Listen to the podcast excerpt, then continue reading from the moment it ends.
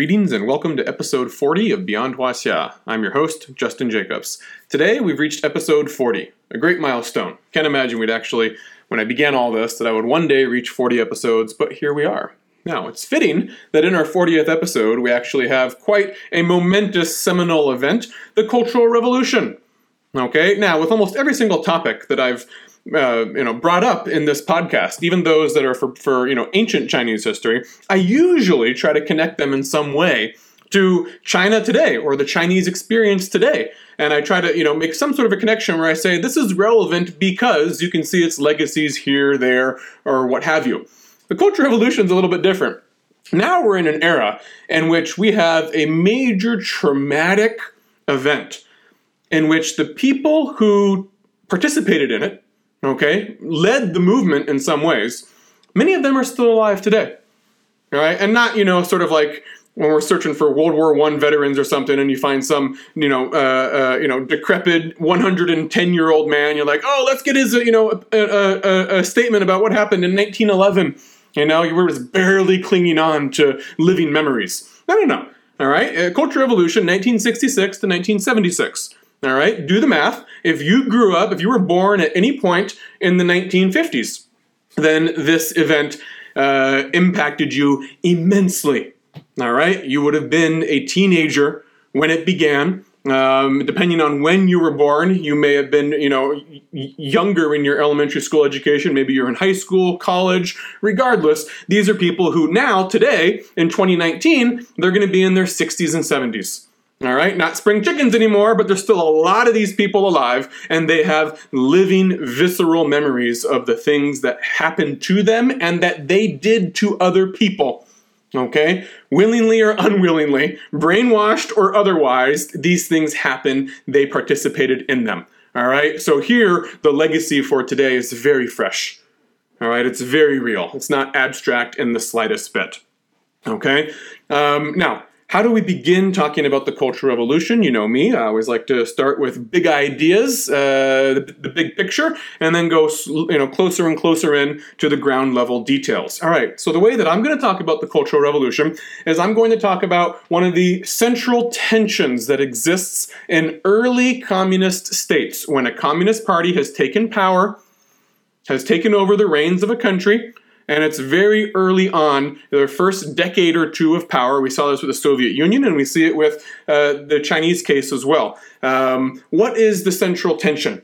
All right. Well, one of them is is that the Communist Party, all the big ones, came to power, as I've noted before, they came to power through violence, not because they were inherently, you know, intrinsically violent people or a violent ideology, quite to the contrary, actually, um, but because they had a hard time uh, uh, gaining support among the people who already were in power, who held the guns, uh, right, and the money and all the levers of government authority. Um, not, there's usually not a whole lot of support for communism.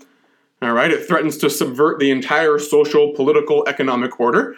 Uh, it was difficult to find mainstream supporters for such an ideology. And as we saw with both the Soviet Union and uh, in China, these communist parties came to power by opportunistically being able to take advantage of widespread chaos and a wartime situation. World War I for the Bolsheviks, uh, basically World War II, and then the Chinese Civil War for the Chinese communists. All right? What this means is another way of saying is that the communist parties had to spend a long time. The top leaders of the Communist Party, um, they don't just come into power a year or two after they become communists. Oftentimes, they struggle and fight and are running for their lives for years and years, sometimes decades. All right, Communist Party in China, it's founded in 19- I believe it's the very first meeting is 1920, possibly 21. Anyway, it's, it's in Shanghai, early 1920s. Okay? They don't take power until 1949. That's almost 30 years. And Mao was in that movement from the beginning. In fact, many of the revolutionary leaders, the, the people's names that we're most familiar with, uh, were, were, were, there from the early to mid 1920s. Zhou Enlai, Zhu De, Mao Zedong, Deng Xiaoping, Liu Shaoqi. These aren't Johnny come latelys in the 1940s. So all of them actually have been struggling to attain power for a very, very long time. Okay? And Mao, it's important to note, is at the top of that struggling hierarchy. He has achieved his prestige, his position, all of his comfort, whatever he's achieved in this life, has been achieved as a result of being, in his eyes and in the eyes of everyone around him, a successful revolutionary. Okay, a successful revolutionary. Now, the historian like me might look back on it and say, yeah, Mao's a good politician, but there's tons of good politicians in this world who end up meeting, uh, you know, uh, an ugly death or never manage to seize the reins of government because larger historical, social, geographical, economic, political conditions prevent that from happening. I'm definitely in that camp of historians who never looks at individuals as influencing uh, history on a very large scale. Some people do, I don't. All right, it's always bigger forces when you're looking at the big picture. And talking about how the communists seize power is definitely a big picture issue for me. Okay? Regardless, the perception at the time, however, is that Mao personally had a lot to do with the success of the Communist Party in 1949. Without him, it never would have happened. All right, that's important to remember because what we're what we're setting up here is, is I'm trying to to impart to you the idea that Mao's entire sense of self worth, his political legitimacy, his right to rule, the fact that everyone looks at him and says, You deserve to be numero uno, derives from his perceived status as one of the most successful revolutionaries of all time. Okay? But after you seize power, the situation is very different than before you seized power. After you seize power, you're not going to fight anymore. It's not constant war like the communists have been used to doing for so many decades. War is largely over or it gets outsourced to the PLA, which is largely thinking about external threats on the borders, with borders with the Soviet Union, the American imperialists, the Korean War, Vietnam. You know, that, it's it's it's external now. It's not internal. Okay. So you're not going to be fighting a whole lot anymore. There aren't a whole lot of opportunities, to put it another way, there aren't a whole lot of opportunities to make revolution. And that's a problem that's a problem if your entire source of political legitimacy, your right to be in power and to enjoy the perks of power, stems from the fact that you make revolution better than anyone else has ever made revolution before. If there's no revolution to keep making after you've seized power, what right do you have to be a prominent policymaker anymore? Why not just turn you into a figurehead? Now let's let the people who really know what they're talking about take over. Let's get in the engineers, let's get in the economic policy makers, the people who are going to make five year plans, who are going to you know uh, uh, uh, draw blueprints for how much heavy industry we need, light industry, what sort of factories, you know, all these percentages, the numbers peoples, the economists, the people who know what the hell they're talking about when they talk about economic development. Mao doesn't know any of that. Okay? He's a great politician, but he's not a technocrat. And so what happens after 49 is that you get the creation of a party bureaucracy, a communist bureaucracy that is very privileged now because they seized power. They're very privileged. Okay? And the members of this party control all the wealth increasingly once you nationalize everything. They control all wealth that exists, even if there's no actual like money, or if there is money, but that, that's not the chief currency of power anymore. It's access to resources. The chief sign of your power after 49 is your access to scarce resources. Who is able to go to the cinema and watch a movie? All right. Who is going to be able to eat meat every single day in their food rations? Who is going to have a nice apartment? Who gets a car that picks them up to chauffeur them around? You know, these sorts of things. It's access to resources that is uh, denotes wealth and power after 49, not I've got a million dollars in the bank. Because there's only so much you can spend it on, even if you do have a million dollars in the bank. And in fact, Mao actually did, did have a lot of money. Um, if you read his book by his private doctor, he talks about all the royalties that he got from the selected works of Mao Zedong and other things that were published. Those, were, he's the author, um, and he got royalties. Um, and he actually had quite a lot of money in his personal bank account, and yet he never used it.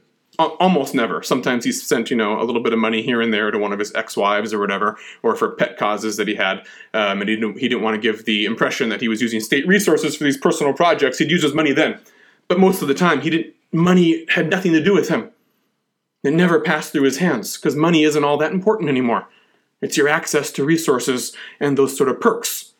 Okay? Now, the party bureaucracy has a clear interest in maintaining its privileges.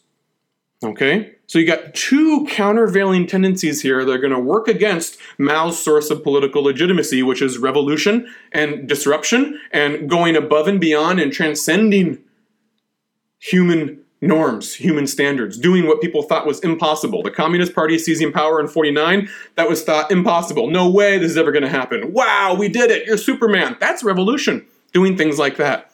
Upending the social order when no one thought you could do it. But now you've got the entrenched self interest of party elites who don't want their privileges disrupted anymore. Okay, we've been in exile, dying and starving for 20, 30 years now. We don't need to continue to do that now that we've seized power. Okay, and then two, the economic development dictates of socialist evolutionary theory. Okay, remember there's stages of history. Remember that, that historical framework? slave society, uh, you know, ca- feudalism, capitalism, uh, socialism, and communism. And one of the major indicators of going from stage to stage is economic development. And the way that money and resources and economic capital is distributed among society. And these stages take a long time to go from one to the next.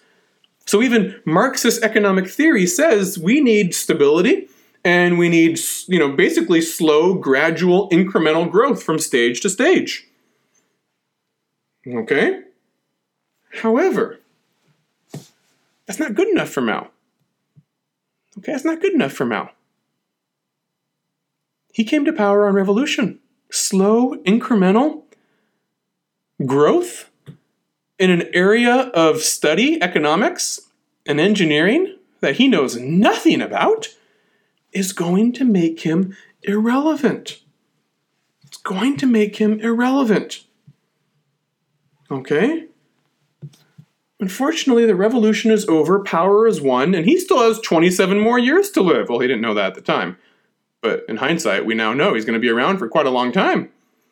Unfortunately for China, after 1949, stability and steady economic growth, whether it's capitalist, socialist, or otherwise, makes Mao irrelevant. Okay? As a result, Mao is always advocating political platforms and ideas that play to his demonstrated strengths revolution, overcoming constraints, disproving the naysayers, doing the impossible, just like we've been doing for the past 30 years. Think of the way he, his colorful lexicon, the things he's always talking about, his rivals in the party, his naysayers, he brands them as women with bound feet. Remember that in the little leap when he was trying to say we need to go faster and faster? The Chinese people are capable of going much faster than you think we can go. We can reach communism so much faster than everyone says. We can catch up to Great Britain so much faster. Right? You guys are like old women doddering around on bound feet. That's the ultimate insult in modern China, right? Bound, uh, not only is it women, but it's a feudal marker of their body, bound feet. No one wants to be a woman with bound feet in 1950s China. Okay? So the Great Leap Forward. Just, name, just think of the name of that. Great Leap Forward. It's not a modest leap forward. It's not a slow, incremental, gradual uh, jaunt forward, march forward. It's a great leap forward. Okay, the backyard furnaces. We'll catch Britain in 10 years. The United States, oh, they're threatening us with nuclear weapons? The US is a paper tiger. And then one time he scares the shit out of the Soviets right before the Sino-Soviet split, in which they're, you know, urging him, you gotta be wary of the United States. We want to have good relations with the United States. And he says, oh, that paper tiger, they can drop a nuclear bomb on China. We might lose 100 million people, but we have, you know, six times that amount. We'll just give birth to another 100 million people. We can, we, we can observe a nuclear attack like that. Soviet advisors are aghast. What the hell is this madman saying? This is typical of how Mao. He's playing to his strengths. See, I never like to portray these historical people as crazy or out of whack or, oh my God, he finally got unhinged when he got into power. No, no, no, no. This is this is a intelligent, calculating political actor who says, I want to maintain my status at the top. I want to be at the top of the totem pole until the day I die. I'm not gonna I'm not gonna uh, willingly step down and be demoted. How do I do that? Well, I have to play to my strengths. What are my strengths? Revolution. So, no, that's actually the central tension throughout all of the 50s and the 60s and the 70s. Mao keeps on saying we need to be more revolutionary, and then he gets to define what revolutionary means. And all of his rivals in the party are saying, no, go slow. That's not realistic. Economic theory says you can't do that. Socialist theory says you can't do that. The Soviets say you can't do that. You can't do that! Mao says, women with bound feet. US paper tiger. Of course we can. You don't believe in the power of the Chinese people enough. You're not a nationalist. You don't believe in us. It's hard to refute those kinds of insults, those kinds of political attacks. Several times, Mao engages in political theater in the 1950s and 60s. He wants to show that he can't be bound down. He's not a bureaucrat. He hasn't gotten comfortable with sedentary life, although he very much has. Mao gets much more portly um, and sedentary as he gets older. And uh, any sort of physical labor uh, he finds to be very, very difficult. At one point, uh, in the run up to the uh, Great Leap Forward. He's trying to encourage people to go out. Um, you know, we don't have the modern technology or the money to do it, but we're just going to try sheer force of will. We're going to send all of our people out and dig a new reservoir on the outskirts of Beijing. All right, we're going to use buckets and haul rocks, miles, long lines of hauling rocks in primitive buckets. And that's how we're going to make up for our lack of economic and industrial infrastructure. And he actually goes out and does a photo op and this is all wonderfully recounted in Dr. Lee's book, The Private Life of Chairman Mao, in which he says, yeah, Mao went out and he wanted to show that he too was a man of the people, that he could dig dirt and dig rocks and everything. So he says he's, he's out there and he digs for about 20 minutes or so, uh, you know, with the shovel, pulls out some rocks. He has a big, you know, comical hat on and whatnot and then he immediately they, they get their photo ops. He's on the you know the pages of the People's Daily the next day, um, and then Dr. Lee says, yeah. And then we hurriedly took him to the side. He rested in the shade with iced tea or whatever it was, um, huffing and puffing and sweating like crazy, and we, and we were scared for his health. right? Uh, yeah, he gets plump and soft definitely in, in his older years, but that's not the image he wants to to to project to the country because he needs to have that revolutionary image in order to push his revolutionary platforms, in order to keep him at the forefront of policymaking, even when the policymaking dictates and priorities of the new state make him irrelevant and do not play to his real strengths. He has to make them play to his real strengths. And that is the central political tension of the entire 27 years of the Mao era. That's how we got the Great Leap Forward. That's how we got the anti rightist campaign. And that's how we're going to get the Cultural Revolution. When revolution is no longer on center stage, Mao is quickly marginalized as an abstract symbol of little pra- practical utility, and he doesn't like that. Steady, stable growth makes him irrelevant. That, this is what he is today. He is an abstract symbol of little practical utility. That's why his portrait is hanging over Tiananmen Square on the gate of heavenly peace. Most Chinese today are encouraged throughout their education to regard Mao as an abstract symbol of patriotic pride who represents the Communist Party, the revolutionary success of the Communist Party, and he gets credit for all the good things they did, and they don't want to dive too much into the bad things that he did. Great Leap Forward is almost not talked about at all. Cultural Revolution is heavily edited, and we'll talk about that uh, as we go on here. I think in the next episode, we'll talk about how they carefully reassessed Mao's role at the end of the Cultural Revolution to put some of the blame on him, but not the worst blame, and so they could rehabilitate him as a national image. You're not supposed to reflect too much on Mao anymore. Okay? You're just supposed to see him as an abstract symbol of your nation, take pride in it. And that's it. He would be rolling in his grave if he knew this is what he had become. This is precisely what he was trying to avoid was being a toothless symbol of the nation whose portrait hangs from Tiananmen Square, but whose revolutionary policies are not taken seriously at all. Okay? And the Cultural Revolution was his attempt to resist that transformation. Okay? Okay, now let's descend a little bit from the clouds where the birds fly around and get a little more into the details of what's going on. The origins of the Cultural Revolution lie in the political battles of the 1950s. I told you, right? Cultural Revolution is a misnomer. It's really not about culture all that much at all. Culture will come into play as a rhetorical excuse to justify what you're doing, but the real cause of the Cultural Revolution was politics. Okay? And he's really trying to instigate a political revolution. All right, now Mao won the debate over speed in the 1950s. It was a Pyrrhic victory. He went down in flames in the Great Leap Forward, but he still won the debate. That's why we had a Great Leap Forward, because he won. Remember that debate over speed in the 1950s? We need to go faster and faster? From, from mutual aid teams to low level co ops, high level co ops, and then communes? All right, and then he tried to bring in the urban intellectuals to get their critique, hoping that they would critique his rivals in the party as not being revolutionary and fast enough. We can do better. And they didn't. They critiqued everything, including the right of the Communist Party to rule. And so he had to then initiate an anti rightist backlash against them, ruining the lives and careers of th- you know, hundreds of thousands of people who had been encouraged to speak up. Okay? Um, he won that debate in a Pyrrhic victory.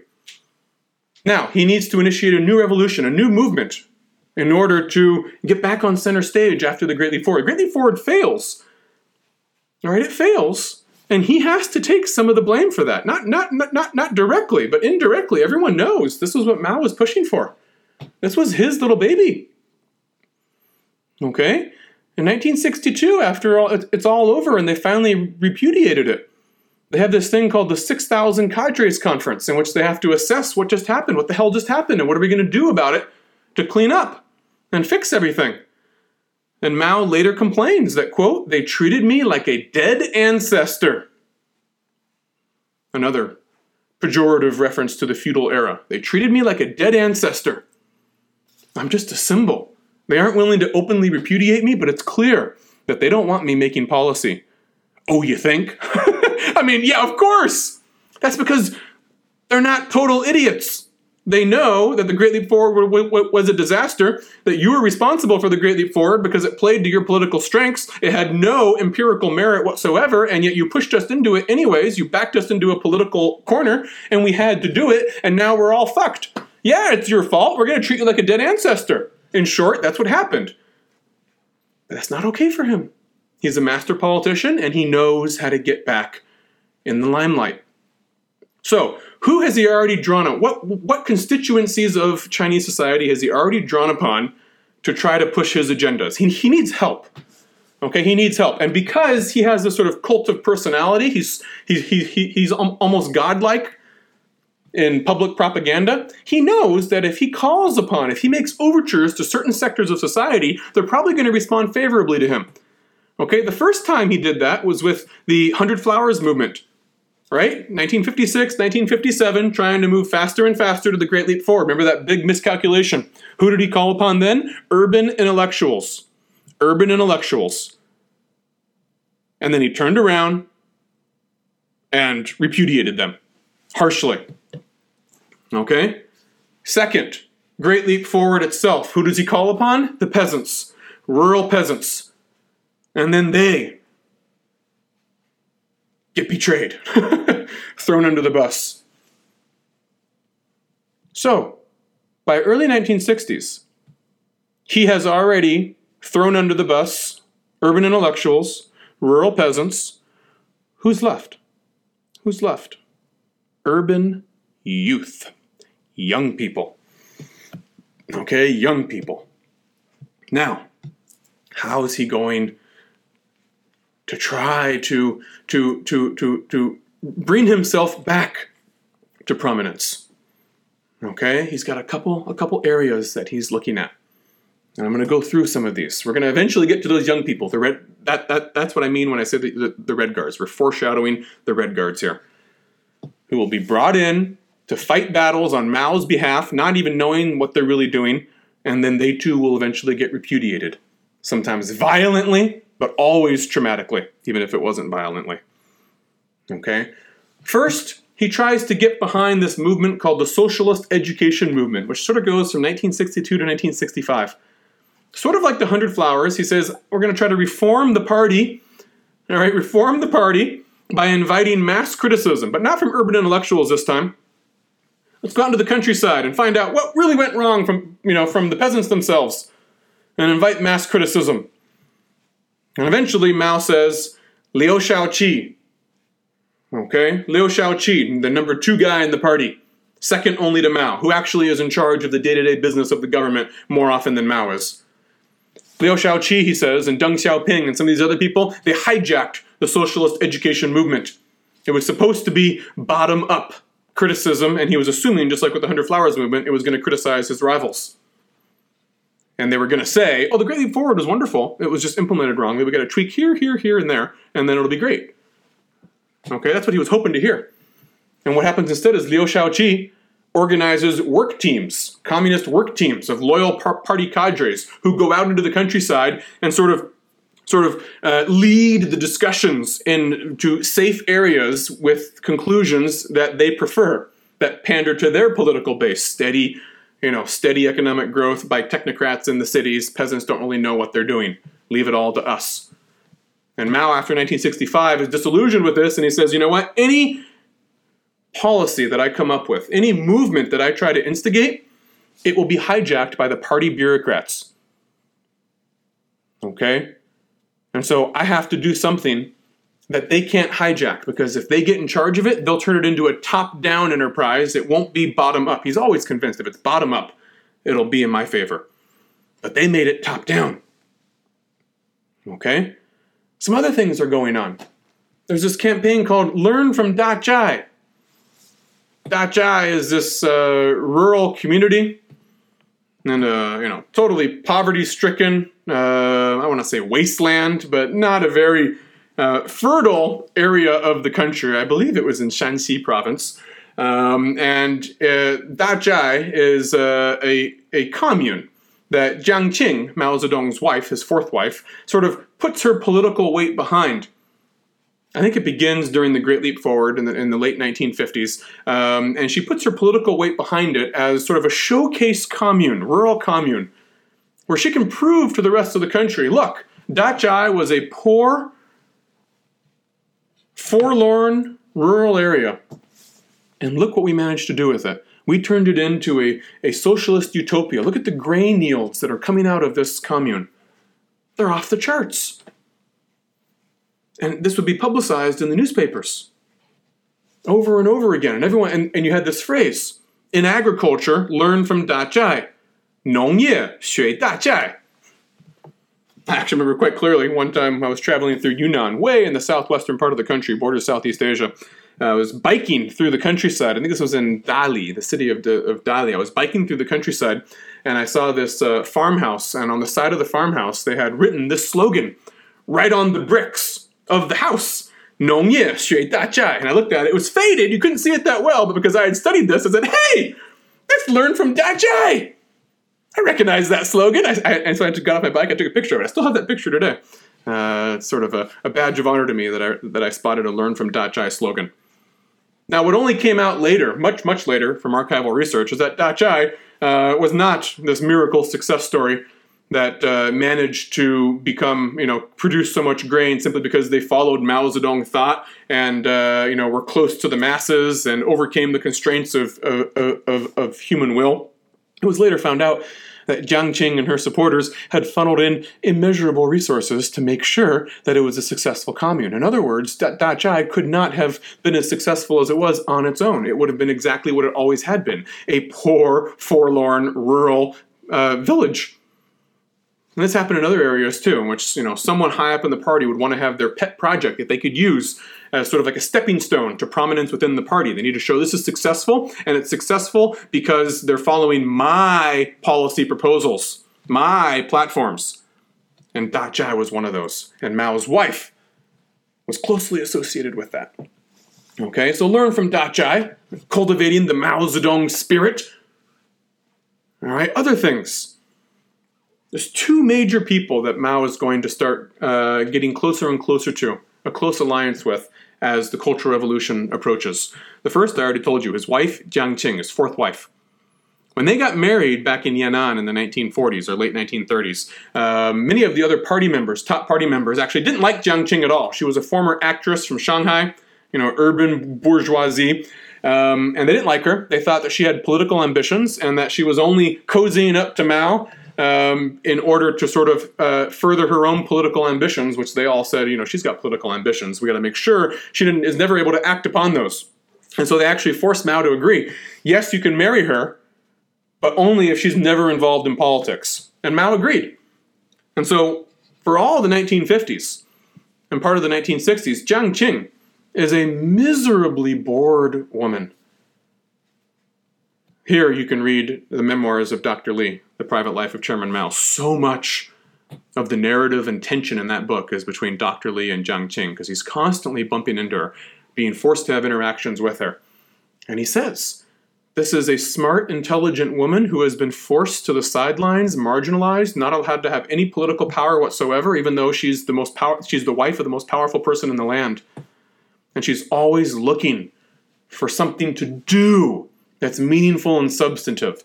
She too doesn't really have any technical expertise, engineering expertise. She's like Mao. She doesn't really she's not really relevant to the new situation. What the country needs doesn't play to her strengths, whatever they are. Okay? So she's always looking for new revolutionary projects too. And Mao keeps on pushing her aside. And then finally, in the 1960s, he sees her as to be useful and says, you know what?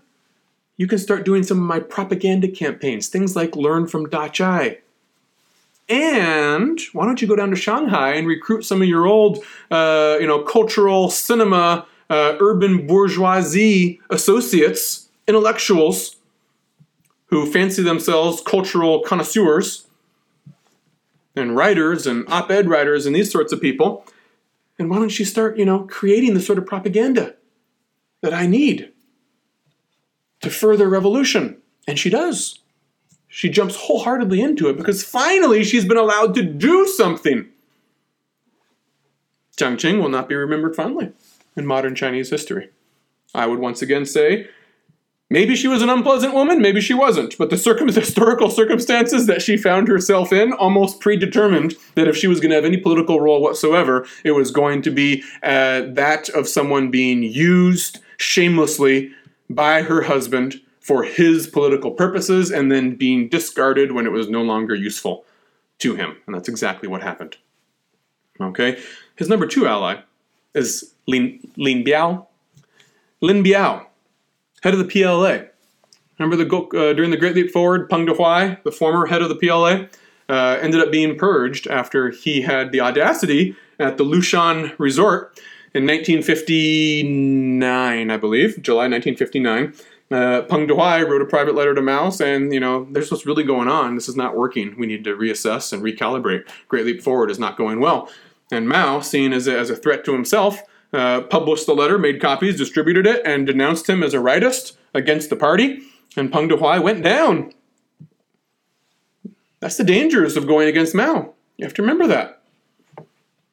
Okay, you may not like the fact that he's constantly putting his head back into everyone's business and trying to say, "Hey, I'm relevant. I need to be making policy," because you know, rightly, you know, he doesn't have the expertise to be making policy in a non-wartime, non-revolutionary situation. But hey, how do you fight that then? How do you fight it? He's got a cult of personality. Everyone thinks he's he's you know a demigod. Not easy. As Peng Dehuai, a widely respected man with a lot of power, found to his regret in 1959. Okay? In his place, Lin Biao takes over the PLA.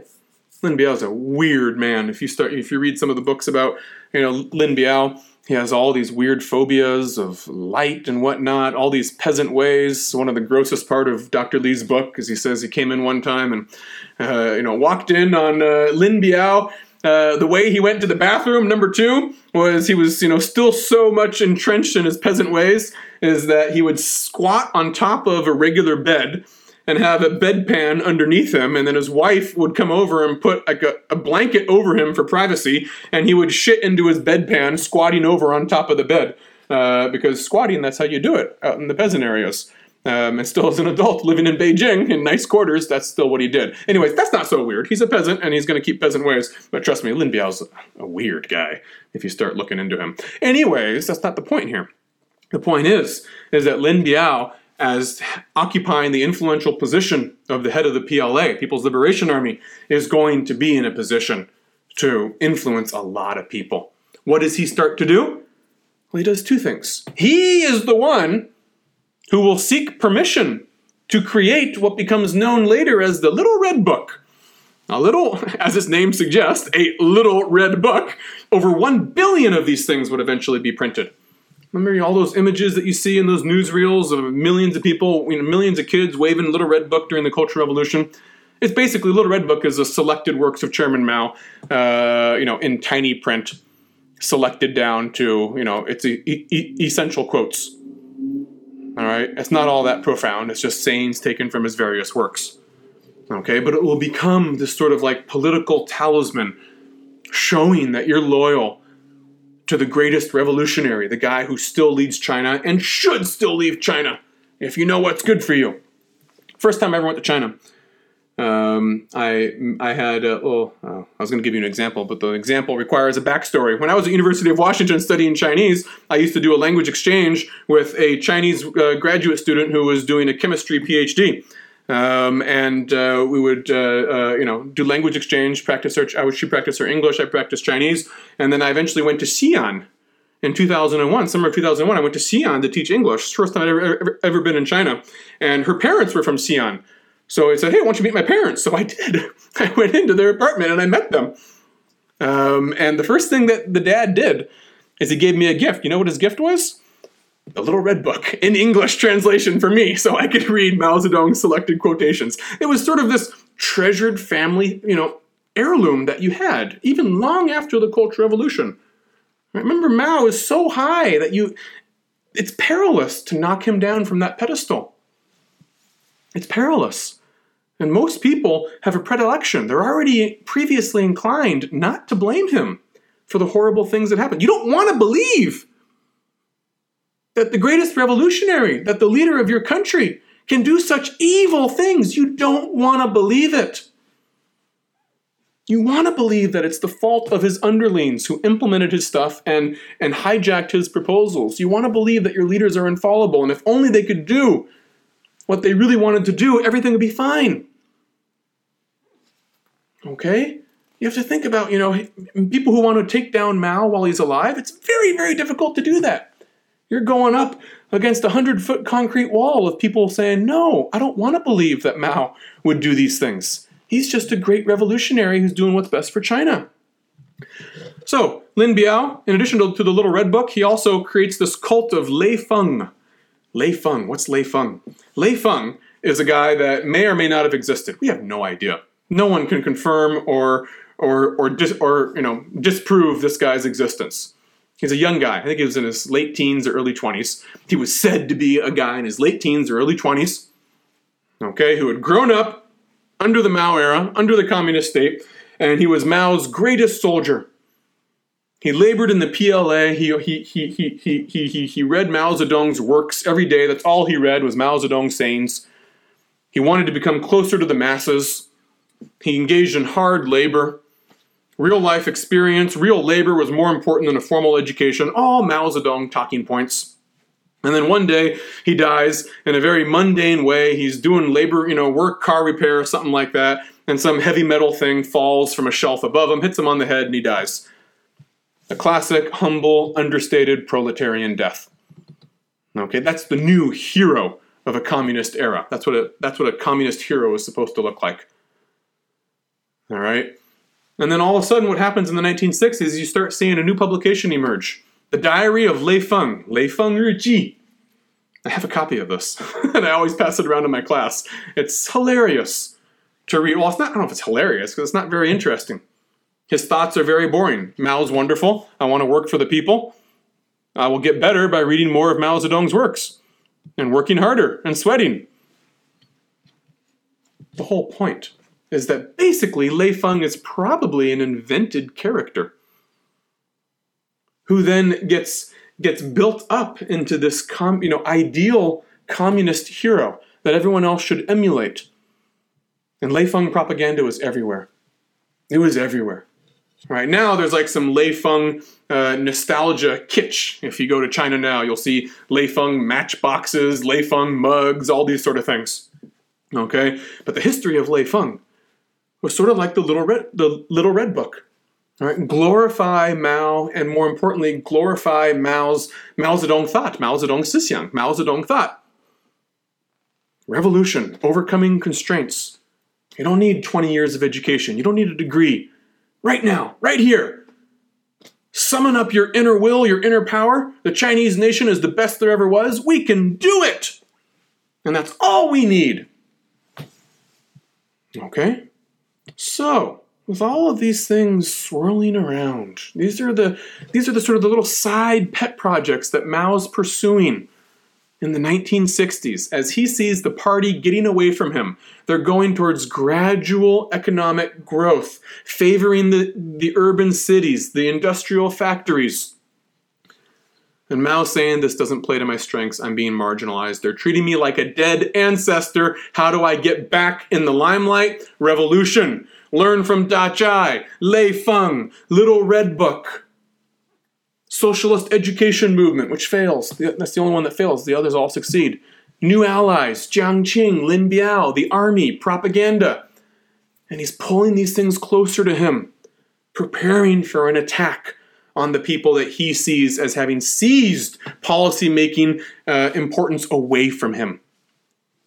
So the Cultural Revolution is Mao's pursuit of the destruction of the chief detractors in the Communist Party through the mobilization of the last major constituency not really yet exploited and disillusioned urban youth, who grew up entirely under the PRC after 49, totally worship him, and are constantly reminded that they never got a chance to make revolution. You valorize revolution, you talk about how great your revolution was, how it brought peace and prosperity to China, and we didn't get to participate in it. They're desperate to prove their red credentials, how loyal they are. And Mao knows this, and he plays to that constituency. Now, officially, officially, around 1965, 1966, what Mao says, all right, he can't come out and say, I'm bitter that I'm no longer important as a policymaker and I want to seize power back, so I'm going to initiate a movement that cynically exploits the last constituency of our country that isn't yet disillusioned with me. I'm going to cynically exploit them to destroy my enemies simply to for the purposes of securing my own power. He can't say that. Just like the United States can't say we're invading Iraq because we want oil, right? You got to come up with some bullshit reason of why you're doing it that sounds really good. What sounds really good? Ah, here it is. Here's the official discourse. We need to prevent Soviet revisionism in China. Soviet revisionism. What the hell is Soviet revisionism? All right, remember the Sino Soviet split. A split largely for geopolitical reasons. It's just, it was destined to happen. Two big neighbors sharing a lot of a border, economic powerhouses in Eurasia. It was inevitable. That wasn't going to last very long, anyways. Okay? But the result is that now Mao has an example of another socialist state that to him, in his eyes, from the Chinese perspective, has gone rogue. Because you have to explain what happened. How can two socialist parties no longer be on talking terms? How can you guys be fighting? That doesn't make any sense. Right? So you have to explain what the hell happened. Who's right, who's wrong? Well, of course, from the Chinese perspective, we're right, they're wrong. And Mao specifically said, he, he specifically said, the Soviets began to go wrong when Stalin died, and they repudiated Stalin. Those secret speeches of Khrushchev in the 1950s, repudiating Stalin's policies, his reign of terror, his betrayal of democratic centralism, in which all the top members of the party are supposed to have an equal say in what happens. And he says, look what's happened in the Soviet Union. The fact that they repudiated Stalin and then soon afterwards it led to a split with us. This means that communist parties as well are capable of going astray, communist parties too are not infallible. They are capable of evolving a new exploiting class from within the system. What is this new exploiting class from within the system? Where did the corruption come from? You have to explain how the Soviets were kicked out of the Garden of Socialist Eden. Those new, that, that new exploiting class is the parasites of the party bureaucrats who are going back towards capitalism. That's what it is. Okay? Party bureaucrats. That's where the Soviet Union went awry. When they had Stalin, this charismatic strongman in charge, they were doing the right thing, even though Mao hated Stalin. Doesn't matter. For rhetorical purposes here, he has to love Stalin. Because he sees in Stalin an analogous political situation to himself. He also is the Stalin and Lenin, all wrapped up in one, of China. Okay? So he's saying after Stalin, that's when the bureaucrats took over, embodied by men like Nikita Khrushchev, who did the secret speech against Stalin. And says, look at the Soviet Union now, a bunch of bureaucrats making gradual progress going back towards capitalism. That's what's going to happen to us if we don't find a way to prevent Soviet imperialist revisionism. This also is a convenient way of explaining why you have these conflicts with the Soviet Union along your northern borders now, because you start to have conflicts. I think you have uh, shots fired and people killed across the uh, Heilongjiang River. In Manchuria in the 1960s, you have uh, tension and conflicts along Xinjiang and with uh, between Outer Mongolia and Inner Mongolia. Yeah, the communists are getting the treatment that the nationalists had to have during the 1930s and 40s, right? Okay, it's just not it's, it's, it's, not so easy to deal with when you're the one who's in power and you're not sort of you know the uh, the party outside of power just looking in from a distance. So you can explain everything by saying that the communists, that the Soviets are revisionists. They've they've developed, they've given birth to a new parasitic class of party bureaucrats. Capitalist roaders was the way they like to refer to it. And these are traitors to the party now. Now, because this parasitic class of party bureaucrats exists at the highest levels of the party, Mao said. We need to bombard the headquarters. Hongjia Siling Bu. It's a remarkable phrase. Think of this. This isn't some, you know, leader in exile talking about overthrowing the government that tried to kill him and drove him out of the country. This is the standing head of the party, the most powerful person in the land, saying to the nation's youth, everyone in school, bombard the headquarters. I'm surrounded by traitors, party bureaucrats who are taking the Soviet revisionist road back towards capitalism. And you need to save me from them. This is incredible what he's doing. And this is when you get the Red Guards. Okay? Now, how do we explain the Red Guards? Okay, we're getting into the conflict stage here. We're in 1966, okay? Now, I'm going to bring in a little bit of arcane trivia for you. There's a lot of arcane, weird stuff that happens during the Cultural Revolution.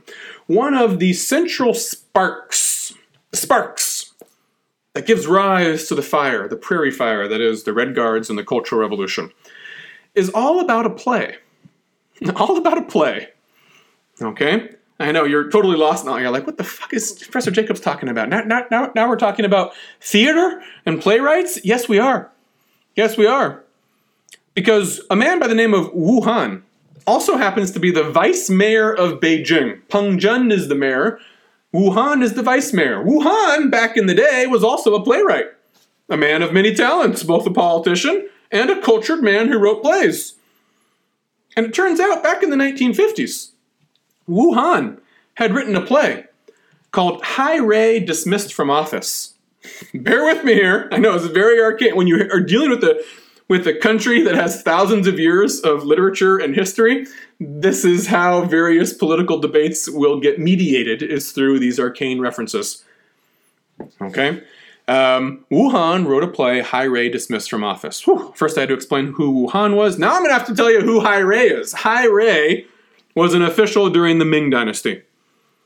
I think the late Ming Dynasty. When's the Ming Dynasty? 1368 to 1644. I believe, I always get this wrong, I believe Hai Rui, uh, the Jia Jing Emperor, 1500s, early 1600s, or thereabout. Doesn't really matter. What matters about Hai Rui is that he's seen, he's mythologized as a righteous official who was trying to remonstrate with the Jia Jing Emperor, or whatever the hell emperor it was, uh, remonstrate with the emperor about bad things that were happening out in the countryside, policies that were gone bad, and he wanted to tell the emperor the truth. And none of the emperor's other men had the guts to tell him the truth, except for. Hai Rui tells the truth, and as the title of the play suggests, he's dismissed from office. Oh, poor Hai Rui, right? All right, what does all this have to do? Okay, with the Cultural Revolution, has a lot, actually. Well, the play Hai Rui Dismissed from Office was a historical theater production. Okay, like a Shakespeare, Henry the Henry V, you know, or you know, uh, one of the Shakespeare plays. It's a historical play. All right, they had him in China too. And Hai Rui writes this, and he writes it in such a way where one of the things that Hai Rui is trying to tell the emperor in the play is that the people in the countryside are starving. Things aren't going all that well. Uh, I think this is 1959, 1960 or so. Things aren't even early 1960s. Regardless, it's around the time of the Great Leap Forward that this play is written and performed. Okay? Mao and Jiang Qing see the play. Mao isn't all that perturbed by it. Jiang Qing, however, starts rumors, whispering conversations among people saying, Doesn't it seem to you like this play is a veiled attack on the Great Leap Forward and Chairman Mao. Isn't Hai Rui the equivalent to Peng Dehuai? And isn't Mao Zedong equivalent to the Ming Dynasty emperor who dismissed Hai Rui from office for speaking the truth? Isn't that what's really going on here? And in the beginning, Mao didn't take this all seriously. I remember in Dr. Lee's memoirs, he says, you know, Mao didn't really buy, buy onto this line of reasoning in the beginning. It was Jiang Qing and some others who were sort of pushing that line. But as Mao is looking for something to sort of launch the Cultural Revolution, he sees some utility in this play. His, namely, if he has a legitimate means of attacking Wu Han, the author of this play, because Wu Han's the vice mayor of Beijing, he can then attack the mayor of Beijing, because that's how you take down your political enemies. He needs to take down the mayor of Beijing because that's a major city, and you if you don't think that guy is loyal to you, uh, you want to take him down and, re- and replace him with someone who is loyal to you. So how do we get at Peng Zhen? You go through a subordinate. You can't go straight for the big cheese. You got to go through his assistant. That's how a lot of you know political attacks work all around the world, right? You go for someone lower down who's an easier target, and then you follow the breadcrumbs and you work your way up until you kick Nixon out of office. that's how you do it. Okay, so that's very useful and suddenly says, yeah, we can initiate a debate. Let's publish some op eds in the People's Daily that start debating this play as a veiled attack on the Great Leap Forward and see what people say. And Mao's always like that. He's really good. That's what a really good politician does. You don't associate yourself with the policy blatantly you sort of you know get other people you let them know what you'd like you know general parameters of what you'd like to pursue. They start coming up with ideas and then you say yeah that sounds good. Why don't we talk about that? And then you see what happens and pick and choose which of the results are most useful to you. Editorials start getting published about talking about this play. Is this play a counter revolutionary play that attacked our chairman? And the answer is obviously yes now, how does this involve the Red Guards? One of the things that gets debated is Rui dismissed from office, this play. Mao makes it a public issue to be discussed. And when he tells people to bombard the headquarters to take a look at the people who are betraying me, this sums up all those themes together. And some people start writing what are called big character posters. That's about at Beijing University. Big character posters in which you make a public proclamation about your views, your political views on something of contemporary importance. And some of these posters take up the call and start criticizing Wu Han. And then others, by extension, who are other people in the party, who are undermining nefariously Chairman Mao's infallible ideas. His idea of how we're going to have continuous revolution. And then Mao gives his blessing to the big character posters that are criticizing the people that he wants to be criticized in the party. And with that, when they think they have his blessing, it's a vague blessing, but when they think that he likes what they're doing, all the youth in the universities start making big character posters and they start criticizing everyone, which is in Mao's interest. Then they start forming factions. Then they start fighting each other. They start organizing struggle sessions of top leaders, forcing them to go before a public audience who yells at them and demands to know what they've done for the past 40 years of their life, and they go through their whole biography. Did you or did you not in 1942 when you went to the, the wartime capital of Chongqing to have, you know, negotiations with the Americans and Chiang Kai-shek's Nationalist Party? Didn't you have a secret discussion with so and so nationalist official. You are secretly a running dog of the American imperialists and the nationalist revisionists. Stuff like that. Total nonsense. But that's what you did. And that's how you brought people down. You find people who have vulnerabilities, political vulnerabilities in their past. Even top communist leaders can have that. Only Mao, only Mao is going to be immune from these sort of attacks.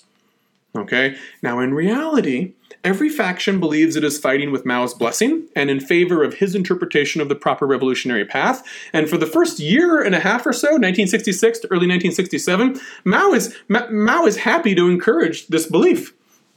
He just wants chaos. He just wants everyone to feel vulnerable so he can consolidate his power and enshrine continuous revolution as the cardinal policy of the Chinese Communist Party and Mao Zedong thought as the leading guidelines for the country.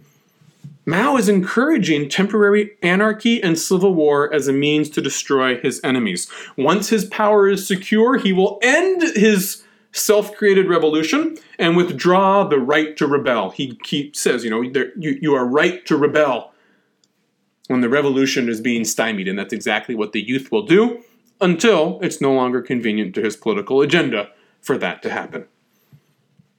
Okay?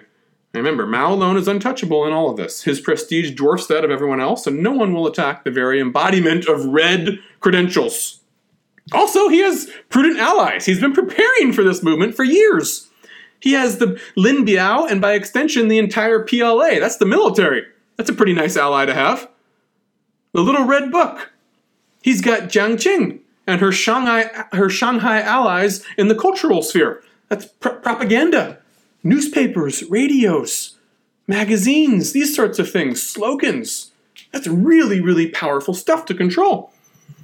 Now, let's talk a little bit about how the Cultural Revolution actually unfolds. There's really two eras of the Cultural Revolution. You divide it into two eras. So the first era is 1966 to 1969. That's most of the violence. That's most of the total anarchy and chaos and people dying and struggle sessions. Okay?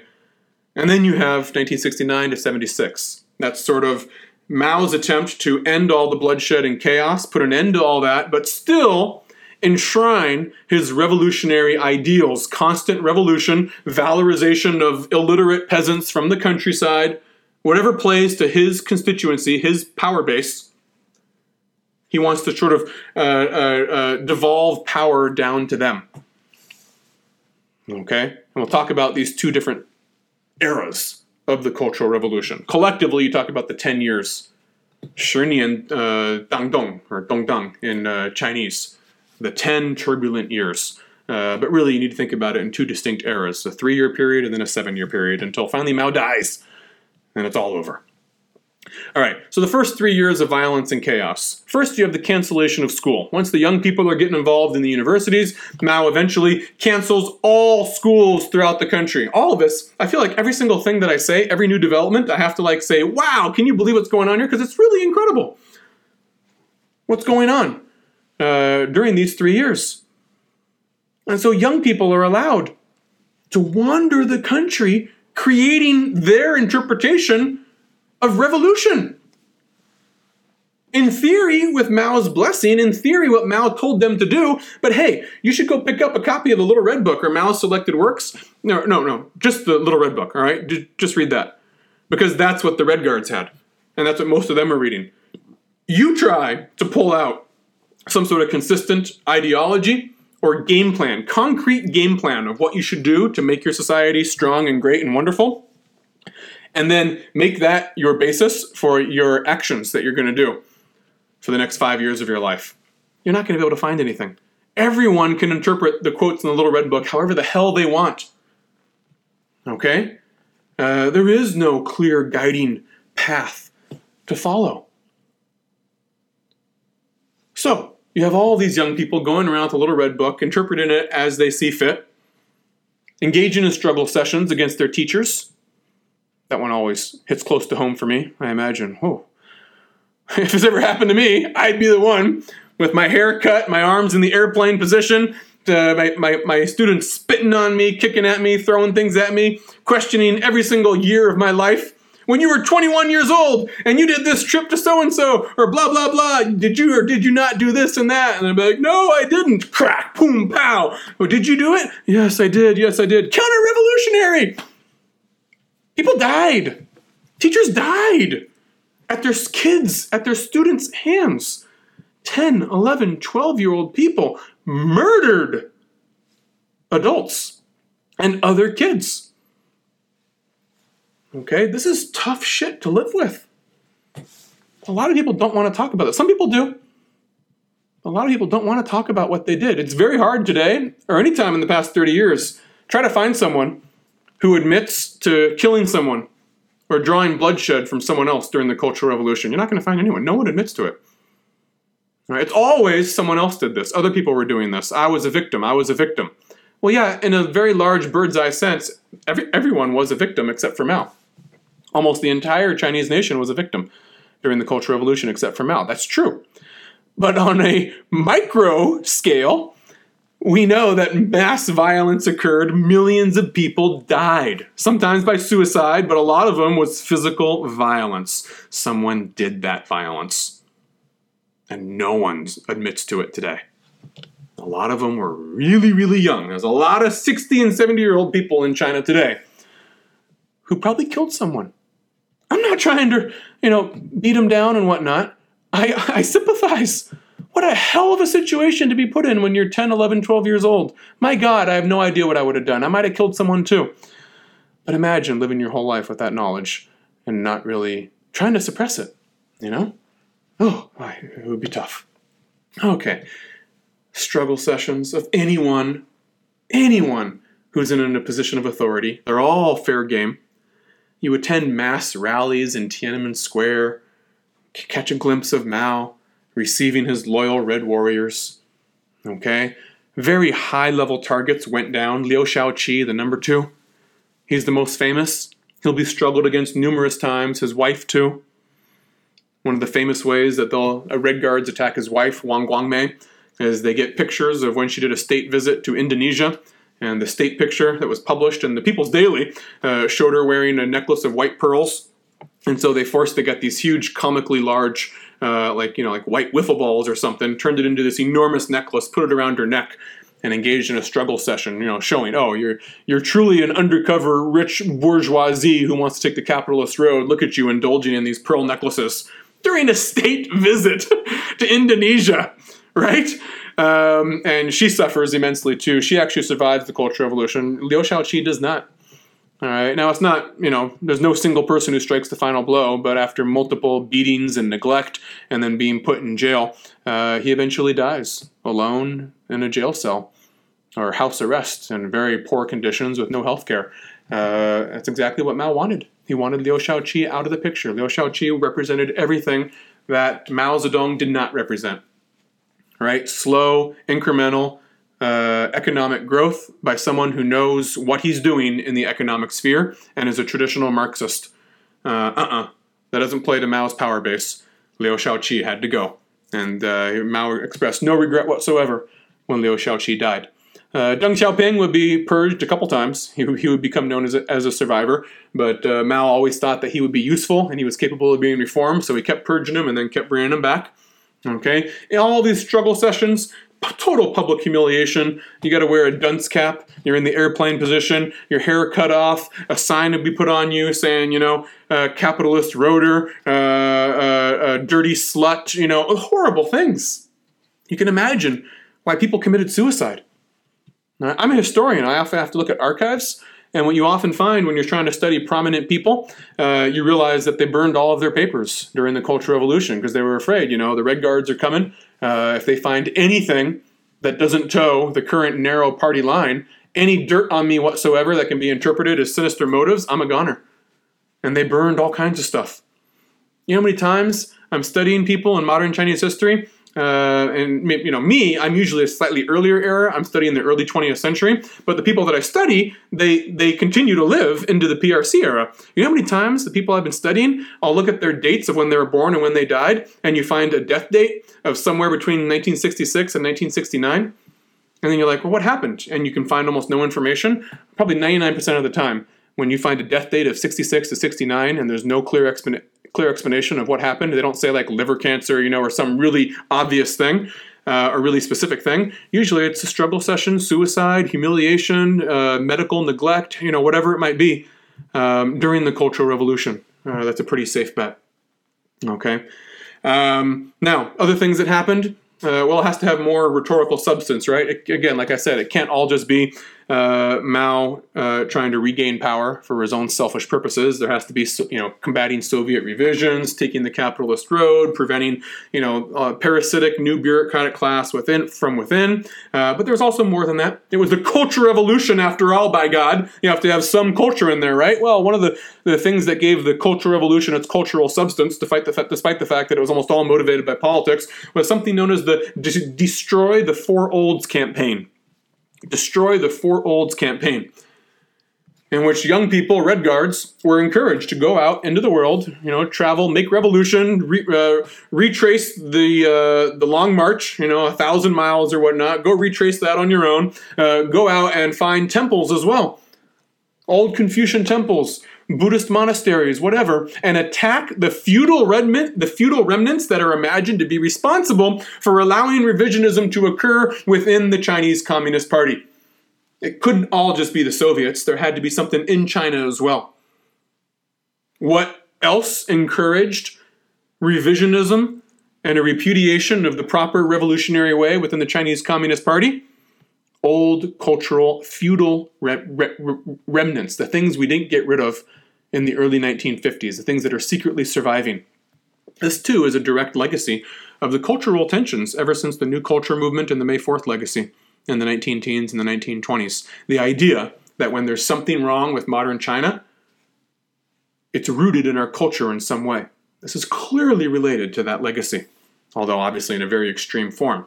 So, what sort of things of culture? What was the four olds? No, art, architecture, um, the people who produce those things, minority groups, minority nationalism. That's a relic of a capitalist society. We're not supposed to have nationalism anymore. We've transcended nationalism. Therefore, if the Uyghurs are asking for more autonomy, clearly that's a feudal remnant. How convenient. If the Tibetans are, you know, wanting more rights, that's a feudal remnant. Okay? Countless cultural treasures would be destroyed. Now, the Forbidden City was off limits mostly. There was an invasion of the Forbidden City by Red Guards at one point, although they didn't do a ton of damage, and Zhou Enlai eventually had them kicked out. Um, and uh, for the two things that were definitely protected, totally off limits, um, with, the one exception of the Forbidden City, uh, was the Forbidden City and the nuclear test site in Lop Nur uh, in Xinjiang. Uh, you know, those sort of things. The, the military secrets and the one cultural treasure of the nation that is above all others. Those are off limits, basically. Everything else was fair game. You are if you're a tourist today, and you know, except for the um, uh, Forbidden City or maybe the Temple of Heaven, you, you you know many tourists they want to visit cultural sites. I certainly do. You want to visit the local Buddhist you know monasteries or cave paintings or whatever it might be. Okay, old statues from the old days. Um, today, you'll end up finding if you can read the fine print, you read that that plaque, you'll find out a lot of them are uh, reconstructions they were rebuilt. They look beautiful now, and the reason they look so beautiful is because they were rebuilt in the last 20 to 30 years because they were burned down or destroyed during the Cultural Revolution. This is why Taiwan today in its tourist brochures, will advertise itself as the last repository of traditional Chinese culture. They actually take the Cultural Revolution as a selling point. We didn't have this insane revolution that destroyed our cultural heritage. We still have authentic Chinese temples, Confucius temples, Buddhist temples, Taoist temples. We still have these things. Come to Taiwan if you want to see true Chinese culture. Because so much of it was destroyed in the Destroy the Four Old campaigns by ignorant 14 year olds uh, marauding around the country, interpreting Mao Zedong's dictates however they wanted to. And then again, you had the valorization of the PLA, embodied in the Lei Feng cult. Lei Feng, a thrifty ignoramus, proud to be read, and devoting his life to the masses and to the party until he dies a proletarian death of getting bonked on the head by a hunk of metal. Okay? Now, within the first year of all this violence and chaos, uh, Mao's basically achieved his goals. Okay, he wanted to create, he wanted to destabilize the party, shake up his enemies, and have an excuse to attack many of them, and you know make sure some of them got under house arrest and died or committed suicide. And enshrine revolution, constant, continuous revolution, as the guiding principle of the state. If he could do that, then he could know that Mao Zedong thought Mao Zedong himself would never go out of fashion, because that plays to his strength.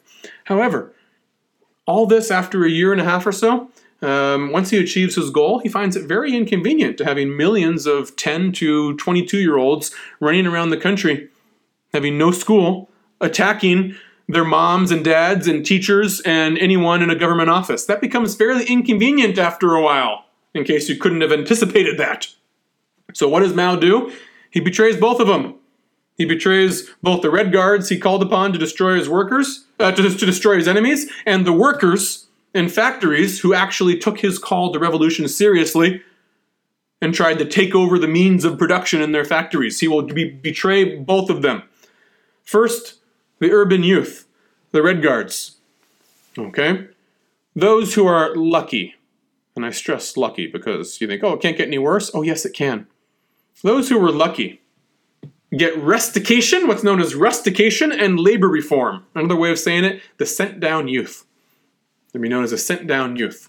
In 1967 68, when Mao wants the young people to stop doing what he told them to do, first he tries to reason with them. He he uh, broadcasts announcements, red guards, you know, mission accomplished, lay down your arms, uh, let's start rebuilding society now. We achieved it. We got rid of all the parasites and the capitalist roaders in, in, within the party. Now let's uh, get back to business. And they don't lay down their arms. They keep fighting each other. They don't listen to him. They keep on thinking that they're interpreting his message to keep on fighting and do what they want to do because they've seized a certain amount of power now themselves. They don't want to give that up. When they killed people, when they displaced party bureaucrats, who, who took over th- those responsibilities? Oftentimes it was Red Guards who rose to positions of political prominence. Mao telling you to stop doing what you're doing means that you lost everything that you've been fighting for. At one point, Mao realizes it's very serious. I think he's trying to fly into Wuhan and as they're trying to land in Wuhan, he's realizing the Red Guards are shooting at each other. They've, they've, they've been given access to PLA guns and weapons, and it's a it's a civil war on the street between competing Red Guard factions. They're firing at each other, and Mao Zedong's uh, security guards say, "We can't guarantee your safety. If we land, you might get accidentally shot." And that really brings it home to him. Holy shit! What have I done? I've unleashed a force that I can't control now. And so, what does he say? Let's send him to the countryside. Now he just wants to get rid of him.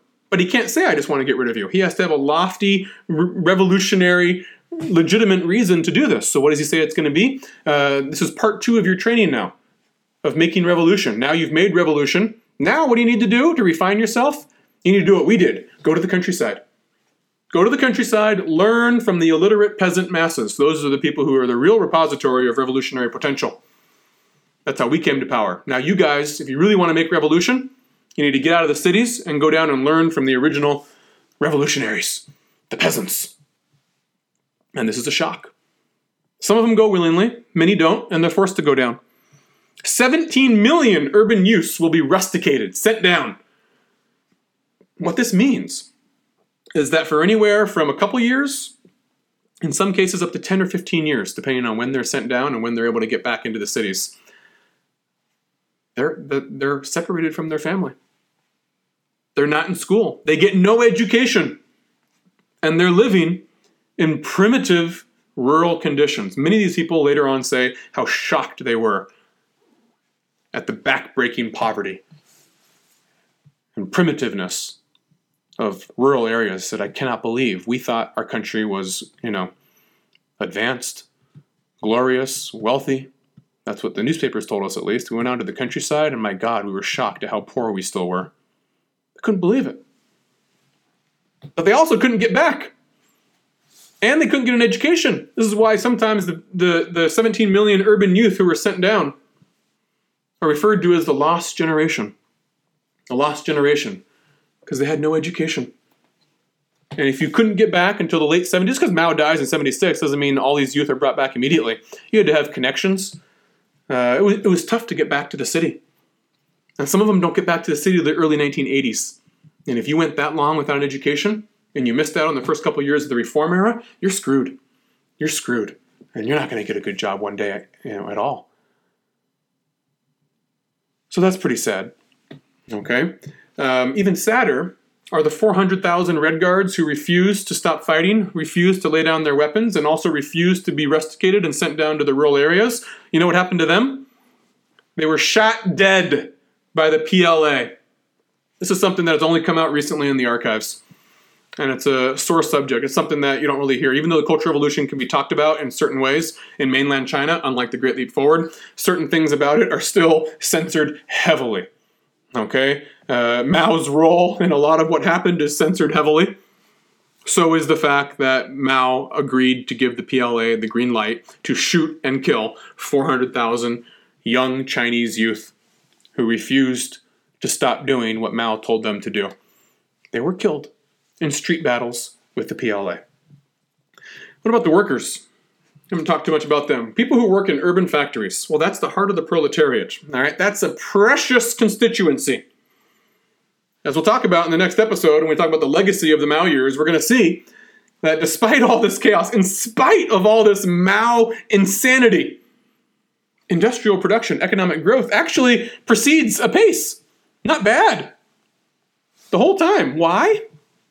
Because usually factories were insulated from what was going on. No matter how bad it was in the rest of the country, factories were the last place to feel the effects of the badness. Because you don't mess with heavy with heavy industry. Right? You don't mess with the people who are producing the steel and the chemicals that will allow you to create, you know, nuclear bombs and missiles and artillery and all these sorts of things. You don't mess with that. Okay? Um, unless a few overzealous workers actually respond to Mao's calls during the Cultural Revolution and say, yeah, let's make revolution. These are older people. These are going to be people in their mid to late 20s and 30s and 40s now, okay? Not as susceptible to Mao's calls for revolution as were the, the Red Guards, who were elementary school, junior high, and high school and college. However, some of them did. And there's one factory in Shanghai in which a man, uh, a group of people in this factory will take Mao's calls seriously. And they'll say, yeah, we're going to recreate the Paris Commune of 1871. We're going to take over the means of production, and the workers will rule themselves. And we're going to overthrow the party bureaucracy, this parasitic class. And they do. They take over. And what's Mao's response to this wonderful example of real revolutionary enthusiasm in an industrial factory? Sorry, that's not what I meant. It's not for you guys. Okay, we can't have the party representatives kicked out of factories. No! That's not what I wanted to have happen. And he repudiates the Shanghai Commune. They call themselves the Shanghai Commune. And he repudiates it in early 1967. No genuine bottom up initiative will be countenanced if it messes with the economic underpinnings of a heavy industry oriented economy. And Mao repudiates the Shanghai Commune. Right? The, uh, the purest distillation of Mao's continuous revolution. Um, he ends up saying, no, no, no, no, we're not going there because that doesn't help me crush my enemies within the party. It just disrupts economic production in the most valuable part of our economy. All right. Now, after this, after the Red Guards are sent down or killed, after the workers in the factories are suppressed and order is restored there, the last seven years, 69 to 76, this is when there's still a lot of stuff going on. Okay? But it's mostly elite politics behind the scene in which you really see Mao doing things that are totally out of line with the revolutionary ideology that he's spouting. And you really realize if you're paying attention to stuff, you're totally cynical and disillusioned by this point. You're thinking, my God, he made us act like we should all truly believe in what he was saying, and then look what's going on behind the scenes. Him bickering with Lin Biao, him making a rapprochement with the United States, the greatest imperialist country ever. What the hell's going on? There's that. And then there's the institutionalization of Mao's revolutionary thought, in which he will try to institutionalize, make permanent mechanisms to bring illiterate peasants from the countryside and put them into positions of power, to get them an education in universities, and to put them in positions of urban power. All right, we'll talk about that, that in a minute. First, uh, of the elite politics that are going on after 1969. After the initial fervor of the movement and Mao has achieved his goals, he starts to worry about Lin Biao. He thinks Lin Biao has got too much power. Okay, he's a possible threat. Mao starts talking about to other people as he travels through the country. He lets it be known that he's not too happy with Lin Biao. He thinks Lin Biao has overstepped some of his power, gotten too much power, um, and that uh, may be time for Lin Biao to uh, take a lower profile. Lin Biao starts hearing these rumors as Mao wants him to hear, um, and eventually he gets worried that a purge is coming. And his son, I forget his name, Lin something. Uh, his son, we now know because of a memoir written by his daughter, I believe. I, I, I read this many years ago. Uh, his son, actually, no, Li Li Guo, I think it's Li Li Guo is his name. Lin Li Guo. Uh, his son eventually kidnaps his father, thinking that Mao is about to move against their family and imprison them as counter revolutionaries, kidnaps the father, who appears to be under the influence of drugs at the time, not totally certain what's going on. They get into, along, I believe, with Lin Biao's wife as well, they get into, they hijack a plane at the Beijing airport and attempt to fly to the Soviet Union to take refuge there. That's incredible, right? You couldn't you couldn't write a screenplay for a movie that was this insane. People would say, no, this is too unbelievable. They wouldn't believe that stuff like this could happen. And they try to flee to the Soviet Union. And eventually the plane crashes somewhere, I believe it crashes somewhere in outer Mongolia, which again, basically Soviet jurisdiction. Okay? We now know, I also saw a recent report on this, that uh, details were revealed about the condition of the bodies when they were recovered. Is that it appears as though the pilot had a bullet in his head and the flight plan of the airplane, what the radar suggested, was that previously it was thought that the plane fell, uh, ran out of fuel, it ran out of gas and crashed in outer Mongolia. Um, when in fact, what seems to have happened doesn't make a whole lot of sense, right? I mean, if you ran out of gas, you would have landed. You wouldn't have just kept on flying. You ran out of gas. You're not that dumb. All right. What seems to happen is that the pilot didn't know where they wanted to go, and Lin Biao is a powerful person, so he just, you know, he flies the damn plane. And when he found out that they were going to flee to the Soviet Union, Apparently, the pilot thought this was such a betrayal. How could we seriously be doing this? That he started to turn the plane around to land in China. And at some point, as the bullet in the pilot's head would suggest, a scuffle ensued and he was shot. And once, bad move to shoot the pilot. Oh, yeah, I'm going to shoot the pilot. Who's going to fly the damn plane? And it crashed. Whatever happened, they're all dead. Okay? And you got to explain why Lin Biao is dead to the public because you can't hide that forever. Liu Shaoqi is easy to explain. He was enemy number one. He betrayed the party, capitalist roader, revisionist, blah, blah, blah. Lin Biao was your next number two. Head of the PLA, creator of the Little Red Book, the Lin Feng cult. Lin Feng, that's not his name. Le, the Lei Feng cult. gives a, uh, Lei Feng his own surname of Lin. That would be good. Um, you know, you, how do you explain this guy's death?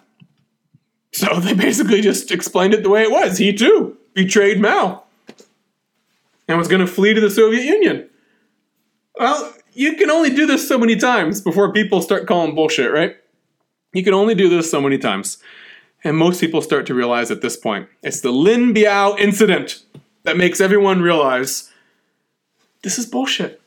They're just saying whatever they want to tell us. None of this is really real. They don't really mean any of this sort of stuff. And at the same time, Mao's pursuing more positive relationships with ships with the United States. And that's just hard geopolitics. This is another thing that divided him and Lin Biao. Lin Biao thought that pursuing a rapprochement with the United States was a betrayal of the revolution of communism. And Mao is saying we need a counterweight to the so- now that we're enemies with the Soviet Union, we need another counterweight. The United States is perfect, and he always secretly admired the Americans. He secretly hated Stalin by pub- but publicly paid tribute to the Soviets. He secretly loved the Americans while publicly vilifying them. Now he's finally going to make it all right and publicly embrace the Americans too. And this story is much better well known. Uh, inviting the American ping pong team over over when they're in, in uh, Japan, Kissinger's secret meetings in Pakistan and whatnot with Zhou Enlai arranging the meeting. Uh, but it's all it's hard geopolitics. We just need a new counterbalance to the to, to the world order after the Sino-Soviet split. That, that's it. That's it. And with all this Lin Biao incident, the rapprochement with the United States seems to be the ultimate betrayal of everything Mao had been saying in public. Later on in the 1980s, there's this wonderful book called Chen Village uh, in which anthropologists and socialists were going out into the countryside, interviewing peasants, asking them about what they thought of what you know, the shitstorm that they just lived through for the past 15 years. And I have the, there's this wonderful quote that the anthropologist wrote down. I'm going to read the quote from one of these peasants from Chen Village. He said, "quote When Liu Shaoqi was dragged down, we'd been very supportive. At that time, Mao Zedong was raised very high. He was the red sun and whatnot. But the Lin Biao affair provided us with a major lesson." We came to see that the leaders up there could say today that something is round, tomorrow that it's flat. We lost faith in the system. Even an illiterate peasant lost faith when they heard about Lin Biao. It's too much to believe. First Liu Shaoqi, now Lin Biao. This is just elite court politics as usual. All right. Now, the other thing that's going on for the last seven years, from 69 to 76, until Mao finally croaks and they can start to slowly repudiate the Cultural Revolution and pick up the pieces, you have the institutionalization of continual revolution. Jiang Qing and her three allies from Shanghai, two of them are in her cultural group, uh, Zhang Chunqiao, um, is it Wang Hongyuan? Um, and then a fourth guy was the leader of the Shanghai Commune from the factory that Mao repudiated. He sort of as a compromise, he lifted the lead, the ringleader of the Shanghai Commune. Um, these four people were sort of in uh, Jiang Qing's uh, circle of influence. First, you need to institutionalize their prominent position. Uh, Jiang Qing and Zhang Chunqiao and the others, they'll later be known as the Gang of Four, and they'll be blamed for pretty much everything. Um, they form what's known as a central cultural central cultural revolution group, which effectively replaces the central government and is the new policy making body.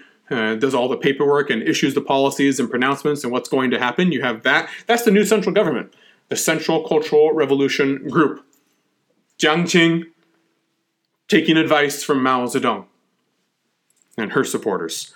Two, in the provinces, you'll have the creation of what are known as revolutionary committees. All governing bodies, anything that is responsible for uh, government decisions out in the provinces, they're now composed of three elements. You must have first a, a, a representative of a mass revolutionary organization that existed for the first three years. All right, usually that's a Red Guard representative. All right, remember you have to have compromises and face saving measurements. Not all Red Guards are killed, not all Red Guards are sent down. Some of them are co opted to take a governing position, a respectable position of power as part of the Revolutionary Committee. You got to have one of them Two, a rehabilitated party cadre, someone who had been struggled against for the first couple of years, but was not deemed so horrible that they're beyond re- rehabilitation. Someone like Deng Xiaoping. But this is the provinces, so it's less prominent cadres. All right? They're going to be one of the members of the three elements of the new Revolutionary Committee. And then three, a representative from the PLA, the third representative. And this one has the real power. This is the one who really, you know, what they want is what's going to go. Okay? So the Revolutionary Committees are the new provincial government, where the Central Cultural Revolution Group is a new central government. And, and you can see here the revolutionary committees are an attempt to have a face saving measure that brings together all the disparate elements that Mao unleashed during the first three years.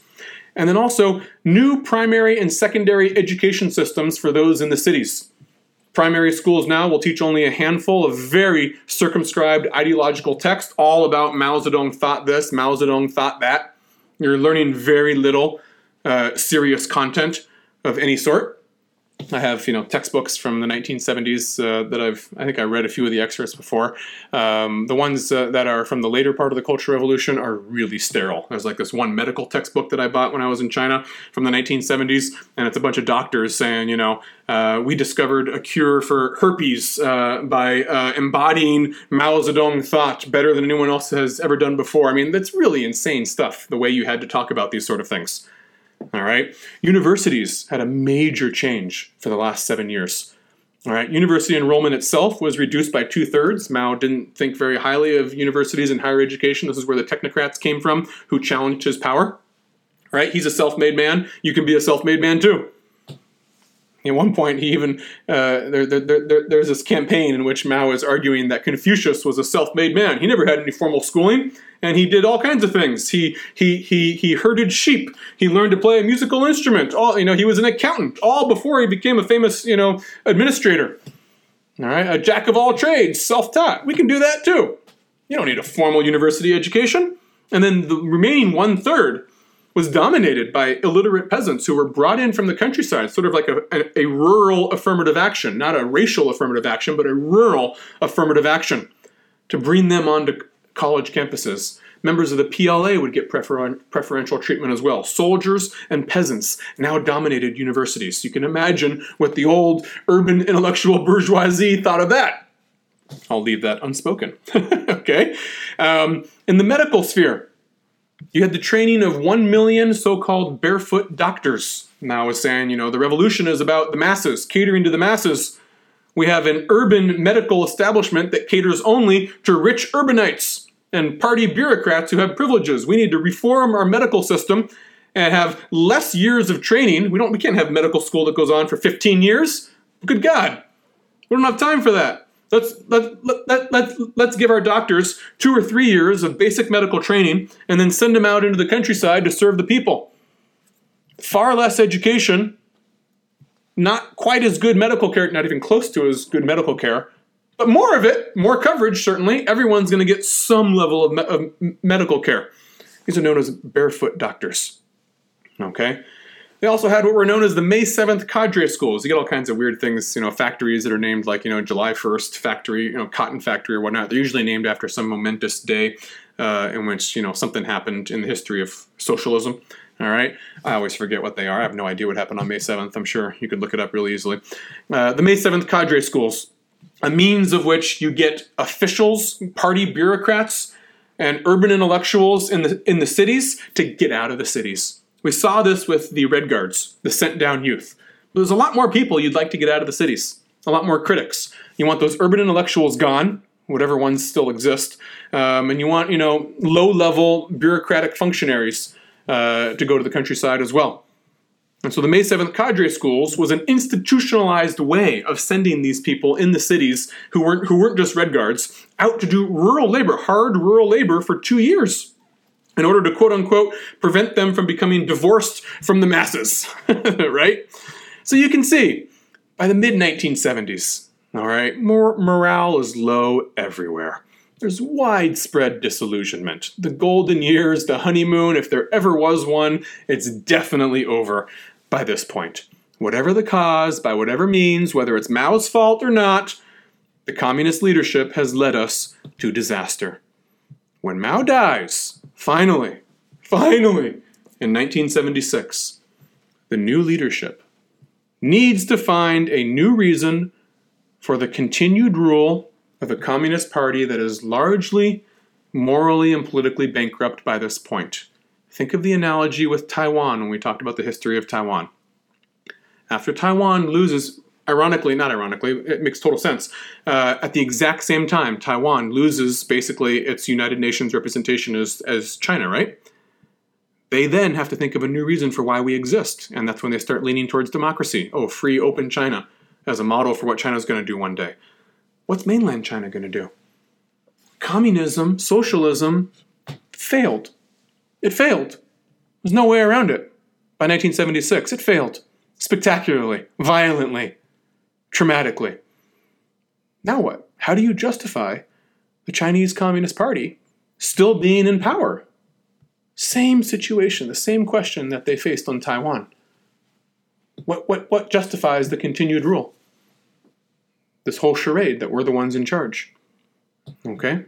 And that's what we're going to talk about in China since Mao in episode 41 of Beyond Huaxia.